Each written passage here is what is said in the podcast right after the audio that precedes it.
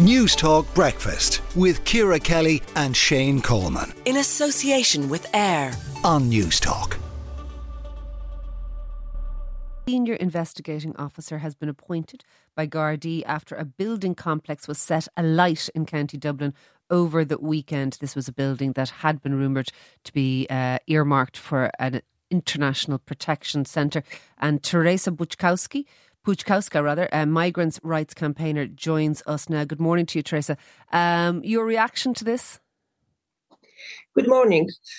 Uh, my reaction right now is a lot of anger. I've been very angry for the last 48 hours because this situation continues to bring violence and fear to Ireland, to Irish streets, to Irish communities, for a couple of months right now, and not much is being done about it. But I'm also personally really angry as a migrant woman and migrant rights campaigner because for the 15 years, for the last 15 years, I've been constantly asked to provide evidence and information about safety of migration, about the worth of migration and benefits of migration. And there are uh, undisputed benefits that I always are bigger than any other concerns. For example, migrants bring 3 billion euros in revenue to um, Irish budget. That is the equivalent of the annual budget of the, the Department of Heritage and Local Government. So I'm done with talking about benefits and safety of migration. Right now, I want to talk about the costs of hate and okay. the danger of hate to Irish communities. Okay, because and, and, nobody and, asked and let's talk about that. Uh, uh, uh have mm-hmm. you? I think we've all seen a, a, shifting, perhaps, in sentiment, if, if that's the right way to describe it. Um, what is your, I, I suppose, sense of, of of, of how Ireland is, is is changing or hardening with regard to migration?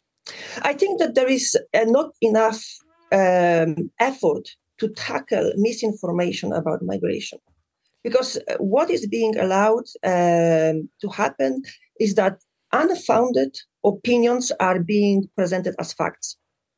And that is bringing validation to people who have certain concerns that are lacking any, any, any, any evidence.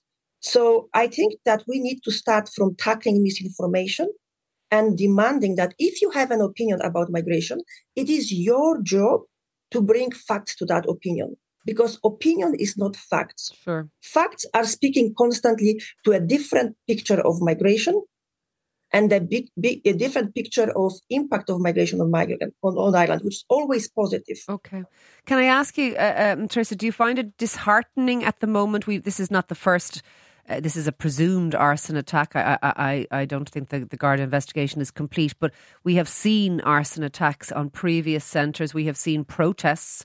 We saw uh, some protests where, where indeed uh, women and children in, in buses were, were, were heckled and shouted at and, and, and distressed at these protests, migrant women and children.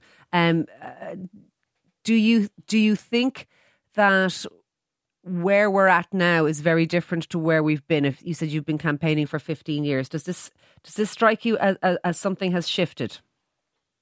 Definitely, definitely, it has shifted. And from my conversations with other campaigners, we hear constantly the change in in uh, approach to migration, even from people who were before friendly, okay. our neighbors, uh, people at work.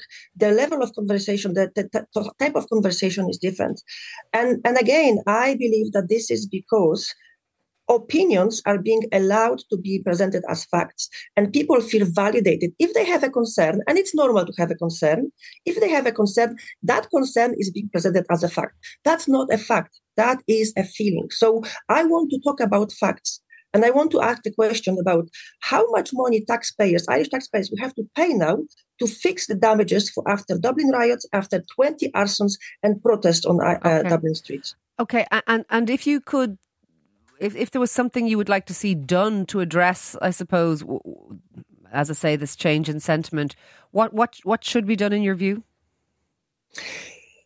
I want to ask now ordinary Irish people. You might be against the arson attacks, but what are you personally going to do about it?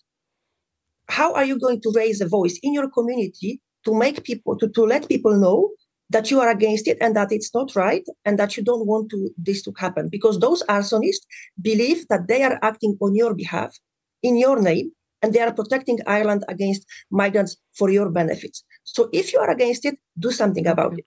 And another thing is about um, media. Stop presenting opinions as facts. Okay. Bring evidence. Look, thank you very much for speaking to us this morning on that. That is Teresa Buczkowska, Migrants' Right Campaign. Newstalk Breakfast with Ciara Kelly and Shane Coleman. In association with AIR. Weekday mornings at 7 on Newstalk.